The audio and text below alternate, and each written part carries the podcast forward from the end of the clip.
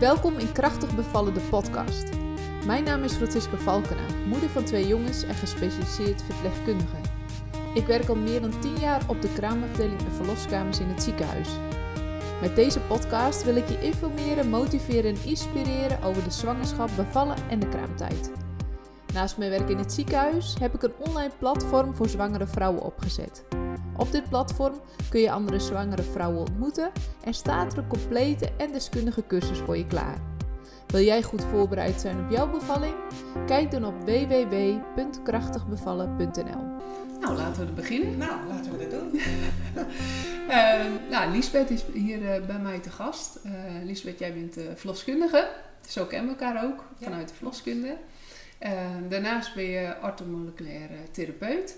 En ik ben gewoon heel nieuwsgierig en ik denk mijn luisteraars ook, wat houdt dat precies in? Nou, wat verloskundige inhoudt, dat weten de meesten wel. Ja. Maar wat orthomoleculair therapeut inhoudt, het is altijd een moeilijk woord. De meesten die struikelen over het woord. Ik ook bijna. Ja. Maar ortho betekent eigenlijk goed of juist. En moleculair betekent op molecuulniveau, op celniveau. Ja. Dus dat je eigenlijk je cellen op celniveau, op molecuulniveau, goed gaat voeden. Ja. En dat kan met voeding, maar dat kan ook met eventueel aangevuld met suppletie bijvoorbeeld. Ja, met vitamine en mineralen. Vitamine, mineralen en heel veel zeggen, waarom is dat nodig? Ik eet wel voldoende en ik eet heel gezond. En dat doen de meesten ook zeker. Alleen je ziet dat er tegenwoordig veel minder voedingsstoffen in de voeding zitten dan ten opzichte van de jaren 60 bijvoorbeeld. Hoe kan dat? Ja, door verarming van de grond. Oh, ja. En er zijn natuurlijk veel meer bewerkte voedingsmiddelen in de winkel te krijgen. Ja, onze pakjes honing. Pakjes, zakjes, kant-en-klare maaltijden, wat natuurlijk heel makkelijk is. En vooral in deze maatschappij werkt dat natuurlijk fantastisch in de keuken. Ja. Alleen het kost soms ook heel veel voedingsstoffen. Oké. Okay. En met name in een zwangerschap neemt juist de voedingsbehoefte toe. Want je hebt natuurlijk een baby in je buik. Ja, je hebt eigenlijk meer voeding nodig. Je hebt eigenlijk meer voeding nodig. En zeker vitamines en mineralen, vetzuren, allemaal dat soort stoffen.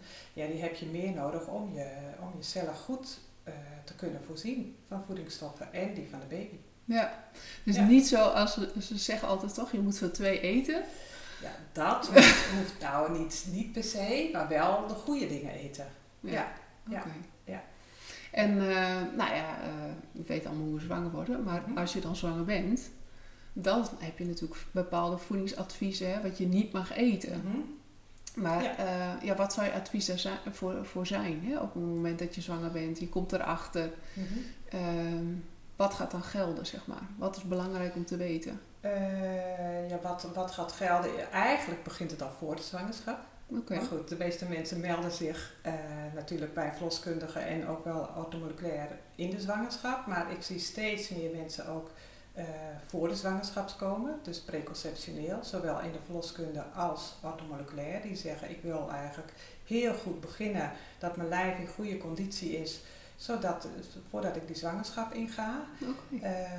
Soms ook mensen die zwanger willen worden, maar wat niet zo goed lukt. Die komen ook wel orthomoleculair bij me. Van, hoe kan ik mijn lijf beter voeden, zodat ik mijn kansen vergroot. Dus daar begint het eigenlijk al. Maar met name in de zwangerschap is het heel belangrijk om voldoende eiwitten, vetzuren, vitamine B12, foliumzuur, vitamine D, tot je te nemen. Dus en om dan nog even een klein stapje terug te doen. En wat is dan belangrijk op het moment dat je zwanger wilt worden? Ja, ook weer de vitamine B12, de foliumzuur, want die 2 werken altijd samen. En in Nederland wordt geadviseerd, neem foliumzuur. Ja. En heel vaak in combinatie met vitamine D. En dat is natuurlijk, vind ik, een heel goed advies. Mm-hmm. Alleen de foliumzuur werkt wel samen met vitamine B12. En in de praktijk zie ik heel vaak als mensen al een lange zwangerschapswens hebben, dus al lang foliumzuur slikken, dat heel vaak de B12 laag is, omdat ze elkaar hebben opgesnoept. En als je ze beide slikt, ik adviseer eigenlijk 1 tablet waar beide in zitten, en dan in goed opneembare vorm, Want er zit ook nog verschil in. Ja. Soms moet het lichaam het weer omzetten en dan kost het lichaam energie. Dus ik ben voor een actief B12 en een actief foliumzuur, dat heet folaat. En in die combinatie is altijd een van mijn eerste adviezen. Ja. Samen met vitamine D en voldoende omega 3. Want van omega 3 krijg je schone cellen, is ontstekingsremmend, maar is ook voor als je zwanger wilt worden en voor als je zwanger bent, voor de baby, voor de hersengroei en voor de oogontwikkeling heel belangrijk. Oké. En dus eigenlijk al voor de zwangerschap zou het ideaalste zijn. Ja. Maar goed, het is nooit te laat om ermee te beginnen, hè? Nee, dat is ook dus, zo. Ze moeten zich niet verplicht of bezwaard of weet ik het wat voelen. Nee, maar dat zijn wel de adviezen eigenlijk die je kunt doen. Nou, mocht je dit horen, deze podcast, zeker, en je denkt, hey, ik wil zwanger worden. Om dat eigenlijk al aan te vullen voordat je zwanger bent. Dat zou ik zeker doen. Ja. Want dat is, als een lichaam, een eicel en een zaadcel bij elkaar komen, dat gaat zich delen, nog een keer delen. Ja, en daar heb je bepaalde stoffen voor nodig. Onder andere deze stoffen. Okay. Ja, en zorg voor volwaardige voeding. Dus niet al te veel suikers, de goede vetten. En de goede vetten zijn, vind ik, en dat heb ik ook zo geleerd, olijfolie, roomboter, kokosolie, avocado, vis. En niet de margarine waar de omega 3 aan toe is gevoegd. Nee, dat zijn bewerkte stoffen. Dus eigenlijk het liefst zo onbewerkt mogelijk eten. Ja. En dat komt je darmflora ten goede. En als je goede darmflora hebt, komt het immuunsysteem weer ten goede. Komt jouw neurotransmitters, signaalstofjes weer ten goede. Wat weer goed is voor jouw hormonen om zwanger te worden en om zwanger te blijven. Ja. Heeft een invloed op de leven. Dus zo, dat werkt allemaal met elkaar samen. Ja. En daar kijkt dus een orthomoleculaire therapeut naar. Ja. Wauw. Om het zo maar te zeggen. Ja, het is heel interessant. Heel interessant. Heel leuk. Ja. Heel interessant omdat... ik vind sowieso voeding heel interessant zelf ook. Maar in de zwangerschap is het natuurlijk des te belangrijker. Ja, het is belangrijk. Ja. En zeker in het kader van... waar nu veel over gesproken wordt de eerste 1000 dagen van de baby, van het kind, hoe je het maar noemt. Ja. Dat is ook weer die darmflora die goed wordt gevoed. En een goede darmflora is eigenlijk de basis voor je gezondheid. Ja. Want 80% van je immuunsysteem ligt eigenlijk in de darmen. Ja. En die darmen hebben weer een connectie met je hersenen. Dus zo is het over en weer... werkt het op elkaar. Ja. Dus als je daar een goede basis in hebt... en eigenlijk begint die goede basis al bij de voeding van de moeder. Ja. Want heeft de moeder een goede darmflora... geef je dat mede door aan je baby. Ja. Gewoon interessant. En dan, dan hebben we het... de zwangerschap, zeg maar. Hè? Dat is dan even een feit in dit geval. Ja. En dan, de eerste... wat zal ik zeggen, de eerste maanden zeg maar, van je zwangerschap, mm-hmm. Vooral de eerste 3, mm-hmm. Heb je het vaak nog niet verteld, maar je bent wel misselijk. Ja. Voeding is dan wat lastiger, weet ik, uit ervaring. Ja, klopt. Ja. Heb je daar ook adviezen in? Nou, dat is heel wisselend, want wat bij jou geldt kan voor de buurvrouw weer compleet heel anders zijn. Ja. En dan kun je wel zeggen van eet zoveel gram groente en eet dit en eet dat. De meesten zeggen, ik heb daar helemaal geen zin in. En ik ben al blij dat ik een bord brinta naar binnen krijg, bijvoorbeeld. Ja, dan is dat wat het is. Ja. En kijk dan wel van, wat zou ik het beste kunnen doen? Is dat koud voedsel of heb ik liever voorkeur voor iets warms? Ja, daarin kun je natuurlijk prima kijken naar alternatieven die ook nog gezond zijn. Ja. Maar dat is per vrouw heel verschillend.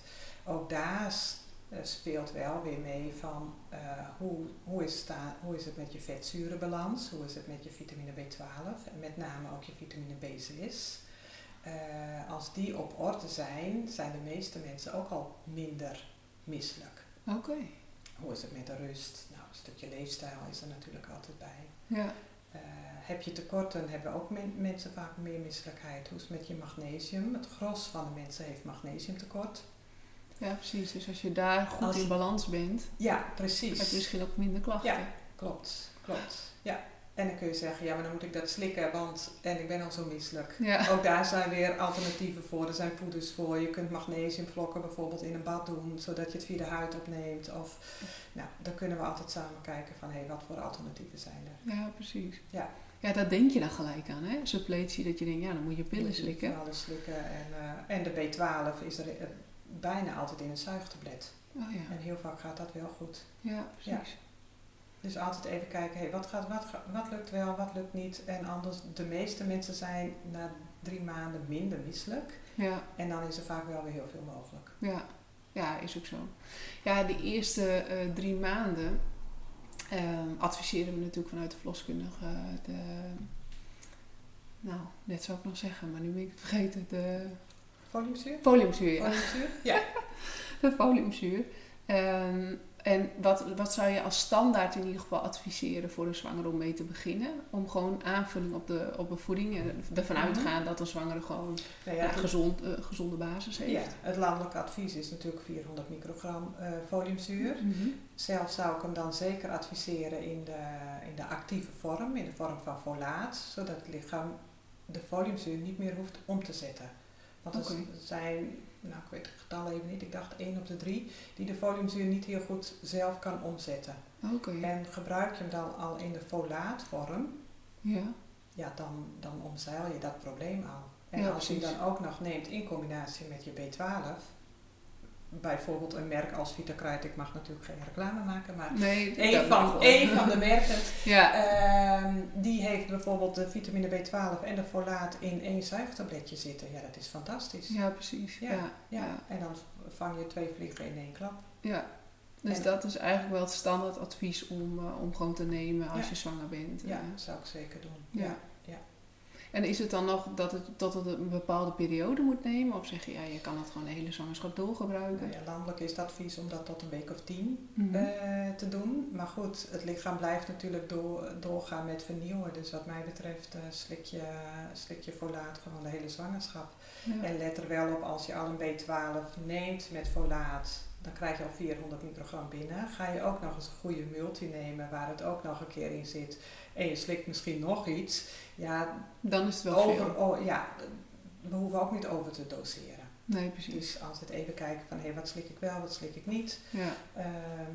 En eventueel, als ik kijk naar de cliënten bij ons in de praktijk, de verloskundige praktijk, ja, dan probeer ik daarop in te spelen. Ja. Dus mochten er vragen zijn, dan mail me gerust daarover. Ja. Dan kijk ik even mee van, hé, wat is het beste advies daarin. Ja.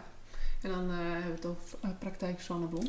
Ja, praktijk zonnebron, ja. Dus dat moeten mensen wel even googlen. Dan komen ze vast. Ja. Maar leuk om dat zo even te horen. En dan heb je natuurlijk nog voeding. Mm-hmm. Hè, zwangeren die mogen bepaalde voedingsstoffen niet hebben in de zwangerschap. Kun je daar iets over vertellen? Wat is handig om niet te eten? Nou, ik denk dat algemeen bekend is. Hè? Dat rauwe producten niet... rauwe melk, ongewassen dingen, rauw vlees, ja, dat is gewoon niet goed om te eten in de zwangeren, want dan kunnen bacteriën komen die een infectie kunnen veroorzaken en dat wil je niet. Nee. En tegenwoordig is er natuurlijk de Zwangerhub, dat is een app waar je dat klopt. Heel goed... Ja, dat promoot ik ook best wel vaak. Ja, heel goed dat opzoeken. En sommigen zeggen, ja, dan mag ik alleen maar wat ik niet meer... Ja, ik denk, kijk alsjeblieft naar wat je wel kan. Ja, er zijn heel veel goede alternatieven. Ja. Mag geen Amerikaanse filet. Nee, dat mag na die tijd weer. Geweldig. Ja. We zien het soms zelfs in het ziekenhuis en moet ik altijd wel lachen. Want dan zijn vrouwen pas bevallen en dan komen de mannen aanstormen met of filet of carpaccio of iets. Of sushi. Ja, precies, dat soort dingen. Dat moet ik altijd wel lachen, want dan snakken ze. Ja, dat zie ik in de verloskundige praktijk ook. Dat is heel vaak het eerste. Ja, leuk. Leuk vind ik dat altijd. Dan denk ik, dat hebben ze gemist. Ja, grappig. Ja, dus dat zijn de algemene voedingsadviezen wat je niet moet nemen eigenlijk. Vis is natuurlijk ook een belangrijke. Vette vis is juist heel belangrijk. Om te nemen. Om in te nemen. Maar ook daar is wel een maximum vaak aangebonden, want wilde zalm is prima. Want daar zit het is een schone zalm. Maar de zalm die je bijvoorbeeld bij een supermarkt koopt, ja, dat is heel vaak gekweekte zalm. Kun je prima eten, zit best omega 3 in. Maar als je dat elke dag gaat eten, ja, dan krijg je te veel stoffen binnen die je eigenlijk niet wil. Want dat is niet helemaal schoon. En is dat dan kwik? Ja, heel vaak kwik. Ja, precies. Of lood of dat soort dingen. En dan denk ik, ja, nou, eet 1 of 2 keer per week zalm. Als je dat lekker vindt, zo niet, ga hem dan aanvullen met visolie. Oh ja. Zowel vloeibaar of capsules. Om toch je verhoogde behoefte daaraan te voldoen. Ja. Ja, en dat is vooral voor de hersenen ook, hè? Ja, met name voor de hersenen, voor het baby, het gezicht.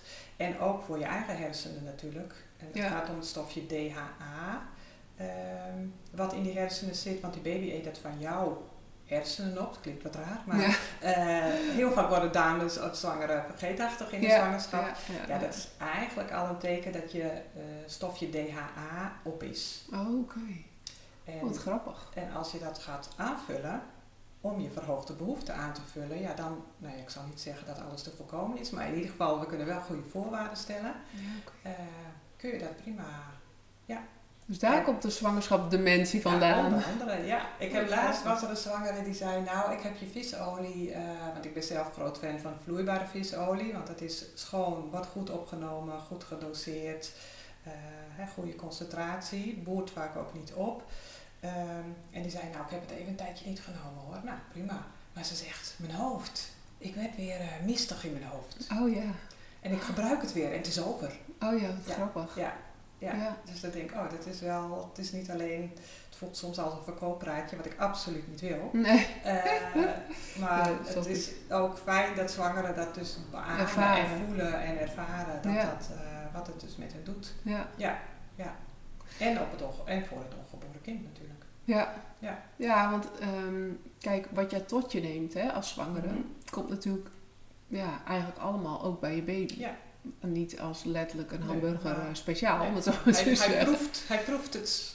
Ja, enigszins. Ja, maar wel via bloed, via de navelstreng wordt je kindje gevoed. Ja, zeker. En worden alle voedingsstoffen doorgelaten? Dat je kan zeggen van goh, alles wat je eet komt eigenlijk uiteindelijk bij de baby? Nou, het meeste wel. Er zit natuurlijk wel een filter op. Ja. Maar de meeste dingen, want anders zou je ook wel kunnen zeggen, nou ik eet even dit. Of ik eet wel even dat rauwe vlees. Alcohol en drugs en dat soort dingen mag natuurlijk ook. Mijn placenta die gaat dat wel even filteren. Ja, dat zou wel leuk zijn. Alleen het goede doorlaten. Want dat zijn ook dingen die in de zwangerschap niet mogen. Of niet mogen, maar... Nou, het advies is om het liever niet te doen. Nee, omdat het schadelijk is voor het ongeboren kind. Ja, dat geldt natuurlijk ook voor roken. Dat is niet iets om te eten, maar wel om goed om mee te stoppen. Zeker, ja. En kun je vertellen wat voor uitwerking dat eigenlijk heeft? Zoals roken, alcohol, drugs. Het is even een uitstapje hoor, maar ineens denk ik, daar hebben we nog nooit iets over verteld. Het is natuurlijk een uitstapje inderdaad. En wat doet roken, alcohol, drugs? Nou, ik denk dat het gros van de mensen wel weet wat het doet. Maar het... in grote lijnen belast het natuurlijk je longen, je lever. En de lever is natuurlijk je grootste orgaan om je lichaam schoon te houden. Het beïnvloedt je neurotransmitters, wat ik in de orthomoleculaire therapie ook veel meeneem. Heeft sowieso invloed op je dopaminegehalte. En je dopaminegehalte geeft je weer energie en daadkracht en een goed gevoel en dat soort dingen. Ja, dat heeft op den duur, kan dat echt wel schade aan je gezondheid brengen. Ja. En dan direct eigenlijk ook invloed hebben op je pasgeboren baby. Jazeker. Of je ongeboren baby als je nog zwanger bent. Dan. Ja, en er zijn natuurlijk in de uiterste gevallen kun je mensen die altijd alcohol drinken in de zwangerschap. Niet alleen wat ze vergeten zijn, dat ze net zwanger zijn en dat ene wijntje drinken. Nee. Dat zie je... Nee, nooit kan ik niet zeggen, maar bijna nooit terug. Maar mensen die eigenlijk dagelijks alcohol drinken, kun je soms aan de kinderen zien. Hè? Die komen bijna ook verslaafd ter wereld. Ja, we zien het ook wel met de drugs. Hè? Die kinderen worden bij ons opgenomen om gewoon echt te observeren of afkikken verschijnselen. Ja, klopt. En zo zie je dat natuurlijk met voeding, denk ik dan ook. Stel dus, dat je heel veel suikers neemt, ik noem maar wat, daar ben ik benieuwd naar. Ja. Ja, dat zie je zeker terug. En dat zie je ook terug in de belasting van organen dan. En zeker in een zwangerschap, ook bij mensen die niet zwanger zijn, zie ik dat terug. Dat de insuline en de alvleesklier die de insuline produceert, ja, een hele belasting krijgen. Ja. En dat is... Nou, in de zwangerschap ben je al iets gevoeliger voor zwangerschapssuiker, zwangerschapsdiabetes. En als je dan ook nog veel suikers eet, ja, is dat wel een uitdaging om die dan stabiel te houden. En juist een stabiele bloedsuiker is weer heel goed voor de baby, is goed voor jezelf, is goed voor je mind, is goed voor je, voor een postnatale depressie bijvoorbeeld, dat soort dingen. Een stabiele bloedsuiker is eigenlijk heel gunstig voor je gezondheid. Voor een zwangere, maar ook zeker voor niet-zwangere. Ja. Ik denk dat daar komen tegenwoordig heel veel westerse klachten vandaan. Hoge bloeddruk, obesitas, hoog cholesterol. Heel vaak in de basis van een bloedsuiker die niet goed gereguleerd is. Ja, dus te veel suiker. Te veel suiker of te vaak eten, of te veel brood eten, of te weinig groentes eten, of te weinig beweging, of hoe je het maar benoemt. Ja, want aan suiker bedoelen we niet gelijk alleen maar snoep. Nee. Het zit ook in brood, het zit ook in aardappelen, in pasta's. Precies, ja. En dat is niet erg om dat te eten, maar zet er wel iets anders tegenover. Ik zou streven naar in ieder geval 400 gram groente. En dat is veel meer dan het landelijk advies van het voedingscentrum natuurlijk. Ja.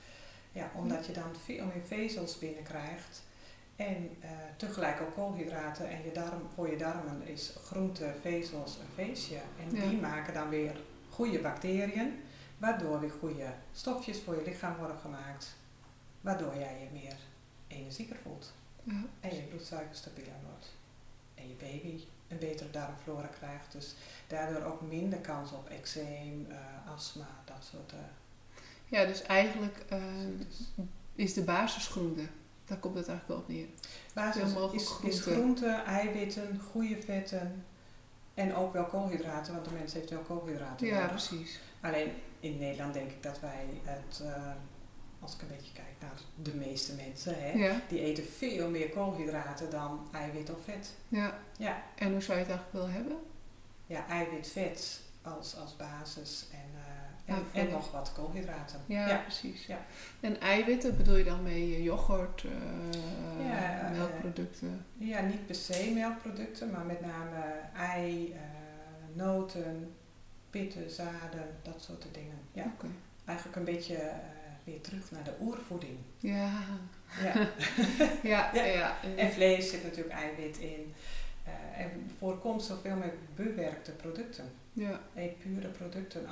Als je van yoghurt houdt, kies eens voor Biogarde. Oh ja. Of Biogarde kwark.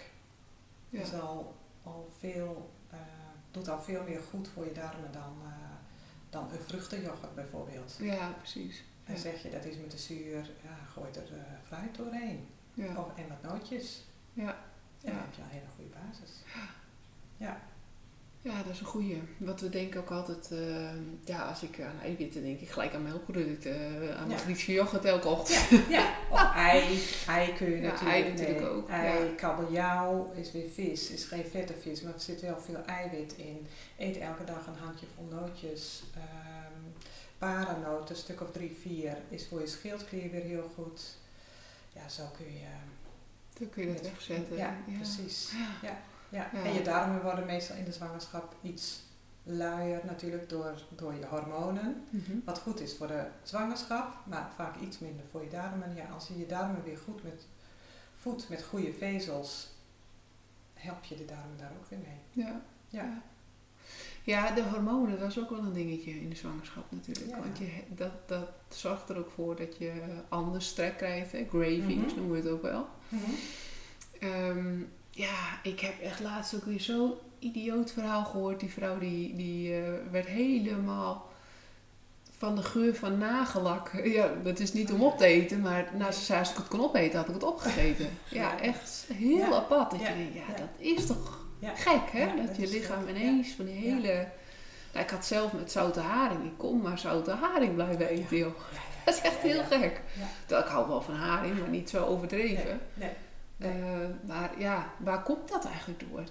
Ja, dat, ik denk het antwoord is hormonen. Ja. En daar heb ik niet bepaalde, heel... Nee. Bepaalde vormen van hormonen die dat triggeren. Ja, dat triggeren natuurlijk de hormonen. Maar wel hoe meer goede basisvoeding je hebt waarin je bloedsuiker al stabiel blijft, hoe minder kans op cravings je hebt. Ja, oké. Dus dat scheelt wel. Dat scheelt, jazeker. Ja. Want dan heb je een langzame... En bloedsuikerafgifte. Een gewone aardappel geeft best snel suiker af. Mm-hmm. Maar als je die vervangt door een zoete aardappel, ja, die gaat al veel langzamer. Ja, precies. Dus daarmee kun je al veel meer je bloedsuiker sturen. Ja. Leren. Ja. Naar beneden houden. Ja, ik deed vroeger altijd vasten. Maar ja, dat lijkt me in de zwangerschap dan niet zo'n goed plan. Dat zou ik niet doen. Nee, dat is niet per se een goed advies. Nee. Maar dat deed mij voor de zwangerschap altijd wel. Ja, en dat advies geef ik mensen die niet zwanger zijn vaak wel. En wat is vasten? Daar zit natuurlijk ook heel veel variatie in. Dat zal ik nooit als standaard advies geven. Maar wel geef ik bij mensen die niet zwanger zijn.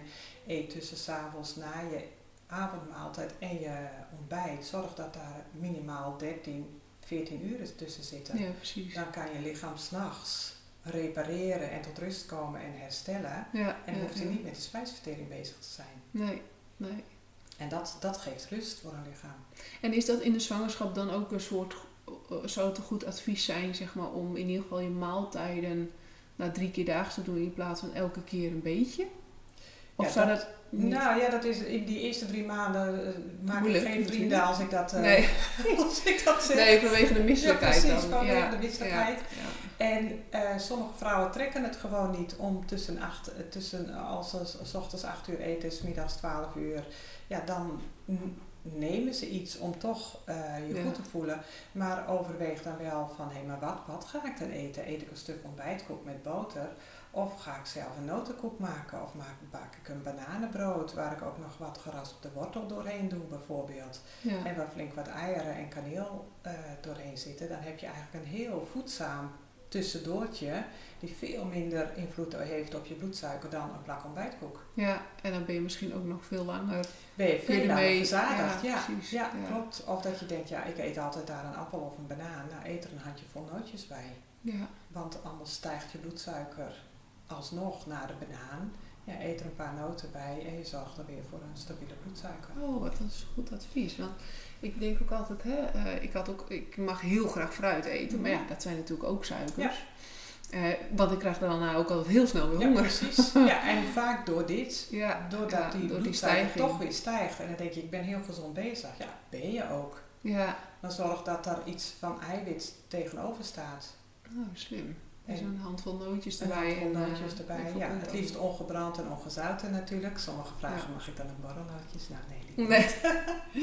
Nou, zover had ik dat nog niet. Maar goed, dat is wel goed om te noemen, inderdaad. Ja, dat je die noten erbij eet. Ja, en ook voor in de zwangerschap, er zitten goede vetten in, er zitten eiwitten in. Ja, ik zou er geen handen vol van eten, want dan krijg je weer te veel. Alles natuurlijk met mate, dat gaat altijd om de balans. Maar ook voor na de zwangerschap in je kraambed heb je veel eiwitten nodig en krachtvoer om te herstellen en voor eventuele borstvoeding die je geeft. En daar kun je in de zwangerschap al mee beginnen. Zorg dat je wat invriest. Bak eens een notenbrood, bak weer een bananenbrood of een andere soort groentebrood is er ook. Er zijn recepten te over tegenwoordig. Snij het in plakjes, doe het in de vriezer en je hebt hele voedzame, gezonde tussendoortjes. Ja. Ja, want daar, dat vinden vrouwen vaak lastig, hè? Ja. En dat moet ik zeggen, ik zelf ook. Dus ik neem maar geen tussendoortjes, dat is altijd mijn remedie. Dat kan natuurlijk ook. Maar goed, voor iemand die wel herstelt. Ja, precies. Ja. Die heeft wel... Die heeft wel extra nodig. Ja. En dat zie je heel vaak terug in de melkproductie, maar ook in de samenstelling van de melk. Als iemand goed gevoed is, zie je dat die melk veel vetter en eiwitrijker is, waardoor de baby's beter groeien. Ja, zeker. Het is zelfs zo, hè, dat je 500 calorieën extra verbruikt als je borstvoeding geeft. Ja, hè? Precies. Dat is nogal wat, 500. Dat is bijna gewoon een maaltijd. Ja. Hè? Ja. En zorg daar ook weer voor goede vetten en eiwitten, zodat je die energie ook bij je houdt. En ook voed je daarmee je baby. En ook daar weer de suppletie van visolie, hoge vitamine D, zodat je dat ook weer doorgeeft in je borstvoeding. Ja. En er zijn ook zeker onderzoeken die zeggen van als je je omega 3, je vetzuren goed op orde hebt, is gewoon bewezen dat er minder kans is op een postnatale depressie. Ja, ja, ongelooflijk. Ja, vitamine D ook. En dat geldt voor heel veel zwangerschapscomplicaties ook. Als je goede voeding neemt, goede vetzuren neemt, is de kans op zwangerschapscomplicaties gewoon kleiner. Ja, ja. Goh, hele belangrijke eigenlijk. Ja, hè? Ja, in Australië zijn ze nu zover dat ze het eigenlijk als een standaard advies in het hele land willen instellen, dat gewoon iedereen die zwanger is zoveel milligram vetzuren tot zich neemt. Okay. Net als hier de foliumzuur. Ja. Goh, bijzonder eigenlijk, hè? Dat zoveel effect heeft op het geboortegewicht, op de minder kans op premature partners, te vroeg te bevallen. Ja. Minder kans op hoge bloeddruk. Ik zal niet zeggen dat het allemaal te voorkomen is. Nee. Dat wil ik zeker niet zeggen. Maar je kunt wel zelf heel veel goede voorwaarden stellen. Doen. Ja. Om dat zo goed mogelijk in ieder geval. Ja, zeker. En zo komen ook zwangeren, ook uit andere praktijken, wel bij mij. Orthomoleculair. Van joh, vorige keer duurde het zo lang voor ik herstelde. Wat kan ik daar nu aan doen? Of ik sliep niet goed. Of ik was toch best wel down. Hoe doe ik dat dan nu? Ja. En dan kun je dit soort adviezen zet ik dan voor ze op papieren, hebben we het erover. En natuurlijk niet alleen dit, maar hoe het met hen verder is. En, en dan zie je vaak dat ze toch beter door een kraamtijd heen komen. Ja, want als je bevallen bent, wat is bijvoorbeeld heel goed om dan, want je bent bevallen, je hebt heel veel verloren, zowel bloed, vocht enzovoort. Ja. Dat herstellen is best wel een dingetje daarvan. Ja, zeker. Dat is topsport. Ja, en als je dat dan kunt voorspoedigen. Ja, precies. Voorwaarden stellen, ja. Ja, ik zou zeggen, zorg in ieder geval wat ik net noemde, hè, qua koeken bakken, soep maken, groentesoep maken. Doe het in de vriezer en zorg dat je dat al bij de hand hebt. Want in de kraamtijd ga je dat zelf niet maken. Nee, dat is een hele goeie. Ja. Dat is een hele goeie. Ik zeg ook, maak zelfs ook maaltijden. Ja, maak maaltijden. Ja. Zo, doe het van tevoren. En als je kookt, maak wat extra groenten of wat extra rijst. En de volgende dag kun je er zo weer een salade van maken. Ja, met nog wat kaas of feta of kruiden. Ja. En je hebt alweer iets heel voedzaams. Ja. En zorg dat je het ook in huis hebt. En dat de kraamverzorgster niet hoeft te denken van wat moest ik nu ook alweer doen. Of maak een schema van dan eten we dit, dan eten we dat. Dit zit in de vriezer. Ja. En zorg voor de goede vetten. Goede eiwitten, noten, dadels, abrikozen. Ja, dan heb je heel makkelijk, kun je jezelf voeden. Ja, ze zeggen toch ook wel eens met je darmen, het schiet ineens bij mij naar binnen, maar dat je darmen je tweede hersenen zijn. Ja, klopt. Ja, ze lijken ook een beetje op elkaar, hè? Ja, ze zie je goed bij elkaar. Ja, precies. Ja, en dat is weer, daar loopt de zenuw van de darmen naar de hersenen, dus ze hebben ook echt een linkje over en weer. Dus als je je darmen goed voedt, daar worden weer bijvoorbeeld serotonine... Is goed voor het slapen, is goed voor ben je blij of ben je down. Mensen die depressief zijn hebben heel vaak tekort aan serotonine. Ja. Dus het wordt voor 90% in je darmen aangemaakt. Hoe kan je dat stimuleren bijvoorbeeld? Ja, door als eerste natuurlijk je voeding. Ja. En zorgen dat je goede darmflora hebt. Waardoor je al optimale serotoninebehoefte hebt. Ja. Maar heb je weer heel veel stress, dan wordt dat basisstofje waar de serotonine uit wordt gemaakt, gaat als eerste naar het stressstofje. Dus blijft er weer weinig over voor de serotonine. Dus ook een stukje leefstijl is dus heel belangrijk. Het is niet alleen de voeding, maar ook een stukje leefstijl. Inzicht in hoe je denkt, hoe je leeft, hoe je doet, of je zorgen hebt. Stress is ook een grote component natuurlijk. Ja. En het hoeft niet eens stress te zijn van dat je zorgen hebt, maar ook stress van, kom ik wel op tijd? Heb ik dit wel goed gedaan? Dat soort dingen. Ja. Kan al stress zijn voor een lichaam. Ja. Sommige dingen zijn niet eens bij stil. Nee, En dat is toch... Is het al zo gewoon? Ja. Is het toch, we krijgen tegenwoordig natuurlijk ook steeds meer prikkels, hè? Ja, zeker. Van social media, telefoon, internet, noem het op, zeg maar. Zeker. Ja. Dus wat dat er gaat... is dat stukje rust en slaap... slaap is natuurlijk een hele belangrijke en dat is voor zwangeren en jonge moeders en vaders ook vaak een hele grote uitdaging. Terwijl tijdens de slaap herstelt het lichaam wel en kan die wel reparatieprocessen plaatsvinden. Dus eigenlijk is die ook heel belangrijk. Ja, maar goed, slaap in de zwangerschap, zeker een beetje aan het eind, is best een hele lastige. Ja, klopt. En daarin kun je natuurlijk niet helemaal voorkomen. Nee. Kun je heel erg je best doen soms. Ja, maar ook weer niet, want het lukt ook niet. Nee, ook weer niet. Ja, ze zeggen dat magnesium daar nog een hele positieve bijdrage aan kan leveren. Hè? Ja, zeker. Zijn er nog andere dingen die daarin helpen, dat je weet? Ja, magnesium, maar ook weer je leefstijl. Het ochtends, de vaste tijden naar bed, vaste tijden opstaan, een donkere kamer, een koele kamer. Dat soort dingen weten de meeste mensen wel, denk ik. Een stukje meditatie kan vaak heel goed helpen om toch je lichaam tot rust te laten komen. Het brein echt tot rust te brengen. Ja, en 's ochtends, met name dat ochtendlicht, is toch een bepaald licht. Ja, dat zien wij allemaal niet met het blote oog, maar dat is een heel bepaald licht wat heel goed is voor je ogen en voor je hoofd. Waardoor eigenlijk 's avonds je beter melatonine kunt aanmaken. Oké. Dus je zou zeggen, uit je bed gelijk naar buiten. Dat zou het mooiste zijn. En met z'n allen rennen wij het liefst naar de koelkast. Ja. Ontbijten. Maar het mooiste is dat je eventjes naar buiten gaat, een wandelingetje maakt en even geniet van het vroege ochtendlicht. Oké. Ja. En maakt het dan nog uit of de zon schijnt of niet? Of? Ja, dat is natuurlijk het mooist. Ja, dat kunnen we niet sturen. Maar ook achter de wolken schijnt de zon, dus ook daar... ja, precies. Ook die licht is goed. Ja. Oh, wat een goede tip. Volgens mij geldt het zelfs tot een uur of 12:00, dat licht. Oké. Ja. En ook s'avonds, als het licht weer wat gedempt wordt, dat je even een wandelingetje buiten maakt bijvoorbeeld. Oké. Maar niet te intensief. Niet intensief gaan sporten, want dan zet je je lichaam juist weer aan. Ja, s'avonds bedoel je dan.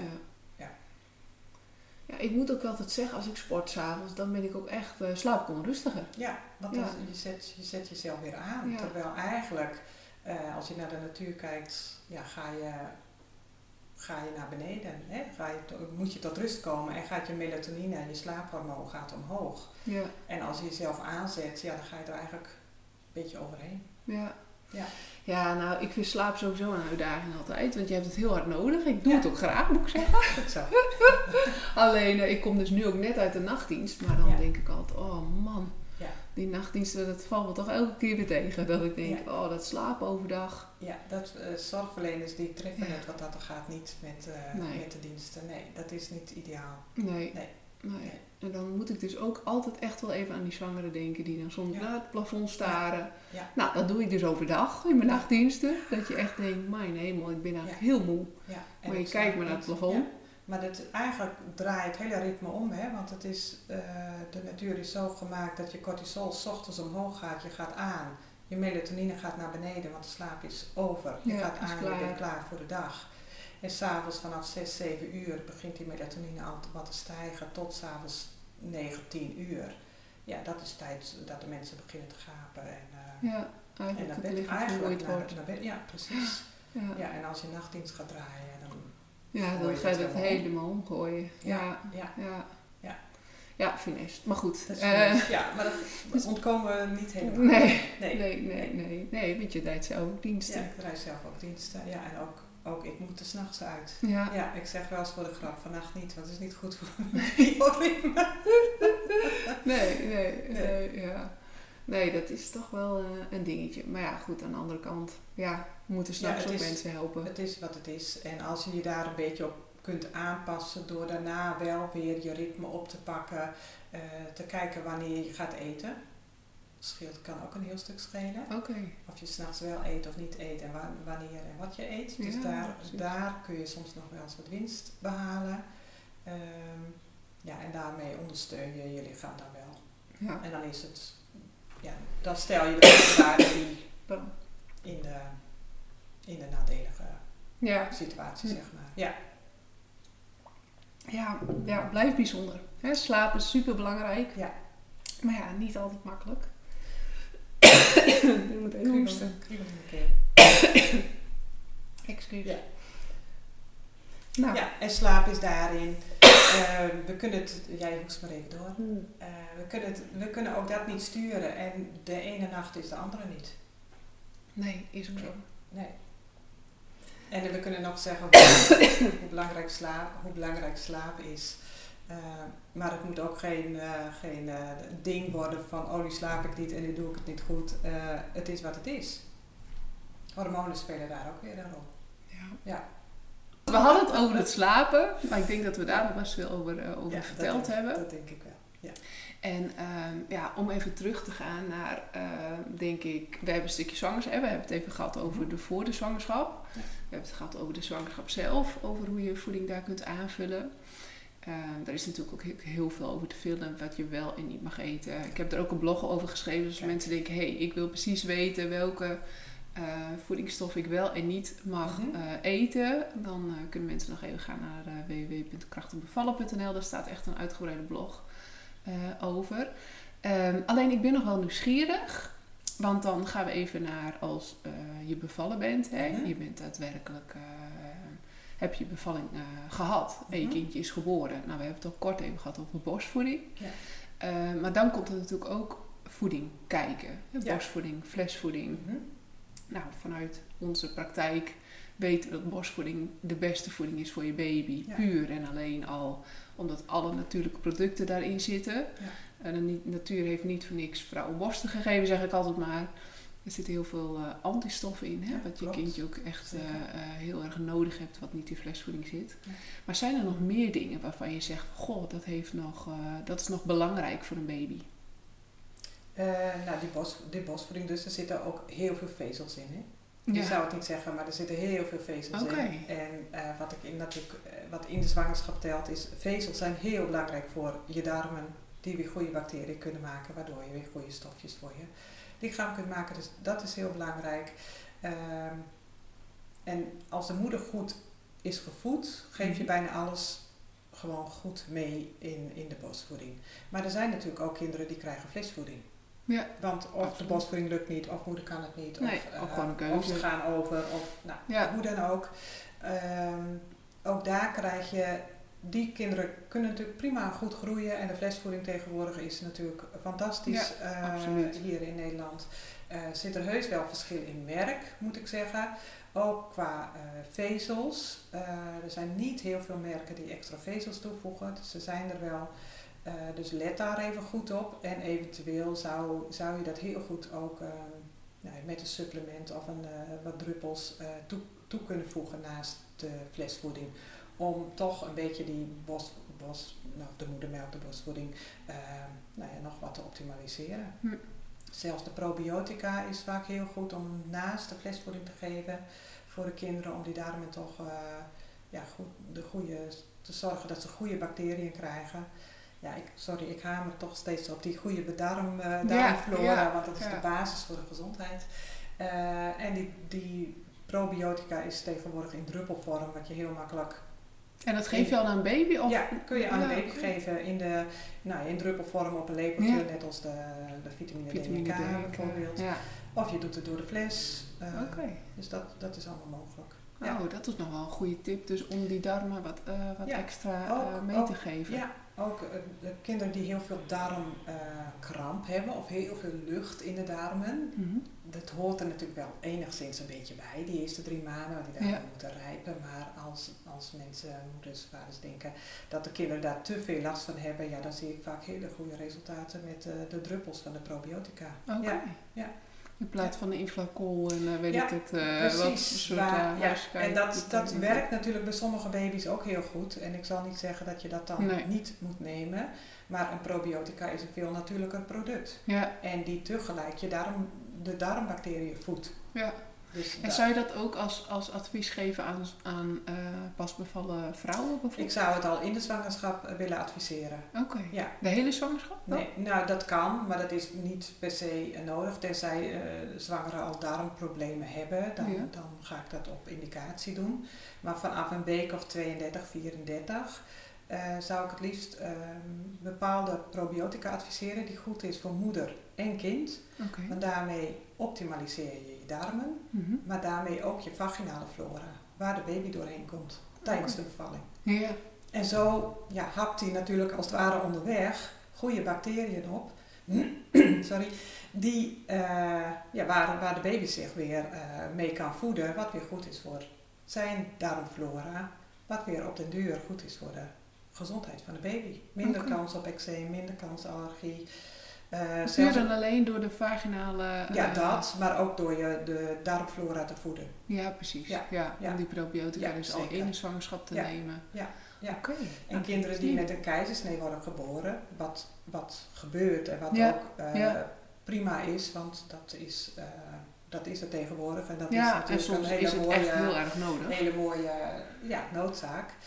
Die kinderen zie je dat die als eerste met huidbacteriën in aanraking komen. Ja. En dat zijn hele andere bacteriën dan wat in je darmen en in je vagina zit. En mijn advies zou zijn, en ik ben heel benieuwd wat de gynaecologen daar van zeggen, maar dat is een leuk gespreksonderwerp, is om als je een keizersnee gaat doen, als de mogelijkheid er is, als het niet zo spoed is, dat je een gaasje in de vagina bij die mevrouw doet. En als de baby geboren is, haal je dat gaasje er weer uit en smeer je eigenlijk die baby in met dat gaasje wat in die vagina van die mevrouw heeft gezeten, van de zwakkere heeft gezeten. Zodat hij toch nog de goede vaginale bacteriën meekrijgt. Ja, nou het zou niet het eerste zijn inderdaad wat ik aan denk. Dat is natural seeding noemen ze dat. Okay. En ik geloof uit mijn hoofd, ben ik niet helemaal aan vast, dat er in het UMCG een onderzoek naar loopt. Oké, dus dat is een interessant. Ja. En je ziet dat kinderen dan meer en andere goede bacteriën bij zich krijgen. Ja, minder kans op infectie, andere infecties. Ja. En als die moeder dan ook nog probiotica heeft gebruikt, heb je natuurlijk je vaginale flora geoptimaliseerd. Ja. Goh, nou dat vind ik wel een hele... Ja, die wist ik nog niet. Dat is leuk. Daar leer ik ook weer van. Dus mochten vrouwen met dat bezoek komen... Ja, daar weet ik in ieder geval waar. Denk er eens over na en wat de reden is. Ja, die darmen zijn gewoon eigenlijk heel erg belangrijk. Hè? Dat is een beetje de rode draad van je verhaal. Ja, klopt. En dat is weer je voeding, je leefstijl. Ja. En ook wat je hebt meegekregen natuurlijk van je ouders en van je voorouders. Kunnen we niet helemaal sturen, maar je kunt wel met je huidige leefstijl en voeding daar heel veel invloed op uitoefenen. Ja. Goh, bijzonder. Dat zorgt eigenlijk voor heel veel, hè? Zowel mentaal als lichamelijk, voor heel veel voordelen. Voordeel. En ik hou altijd, want dan zeggen mensen, dan mag ik alleen maar dat 80-20 regel. Oh ja. Dat je heus af en toe nog wel eens even iets anders mag eten dan de gezonde voeding. Ja, en grappig genoeg, weet je, wat mij altijd opvalt is als mensen zwanger worden, vrouwen zwanger worden, maar zwanger zijn, zeg maar, dat ze al best wel gericht zijn op van, goh, ik wil gezond zijn voor mijn baby zeker. Al hele goede dingen doen. Ja. Dus ga daar vooral ook mee door. En wie weet heb je wat aan dit soort tips. Ja. En ik denk dat... weet je, we hebben ons vooral gericht op de algemene dingen. Mm-hmm. Maar ik denk dat het wel leuk is om nog te vertellen dat als mensen echt denken van ik heb bepaalde problemen met mijn darmen of met mijn voeding. Ja. Of ik voel me niet lekker of ik zit niet lekker in mijn vel. Dat ze ook bij jou terecht kunnen. Zeker. Ja. Wees van harte welkom, zou ik zeggen. Ja. Twijfel je welke suppletie moet je nemen? Welke voeding kan ik het best nemen? Ik heb hier last van, daar last van. Kijk op mijn website www.lysbethnijdam.nl. Kun je contactformulier invullen en dan kunnen we altijd even contact hebben. Het zijn korte vragen, kan ik zo beantwoorden. Duren ze wat langer, moet ik wat voor je uitwerken. Moeten we even kijken in welke vorm van een consult we het gaan gieten. Ja, leuk. Ja. Ik denk dat het een mooie opstap is, zeg maar. Op het moment dat je denkt, hey, ik weet niet precies hoe het zit. Nee. Ik heb van alles geprobeerd. Hè. Sommige vrouwen die denken, ja, ik ben al heel gezond bezig, maar toch lukt het niet helemaal. Ja. Nou ja, wie weet, kun jij ze dan iets voor ze betekenen. Ja, voel je vrij om vragen te stellen. Altijd prima en welkom. Nou, super. Ja. Hartstikke bedankt Lysbeth voor deze fijne adviezen en wat diepgaandere informatie eigenlijk over voeding, zwangerschap, ook voor de zwangerschap en daarna. Ja. En bedankt voor de adviezen. Graag gedaan. Dit was voor mij een grote uitdaging. Yes. Deze podcast ver buiten mijn comfortzone. Maar ik gun de mensen de informatie over de voeding en de adviezen. Dus ik hoop dat ze er wat aan hebben. Ja, jij bedankt voor de uitnodiging. Deze podcast dient als inspiratie en voorbereiding op jouw zwangerschap en bevalling. De informatie die gegeven wordt kan handig zijn voor jou, maar het kan niet worden gezien als een medisch advies. Voor meer informatie over hoe jij je het beste kunt voorbereiden op jouw bevalling, ga dan naar www.krachtigbevallen.nl, het online platform voor zwangere vrouwen.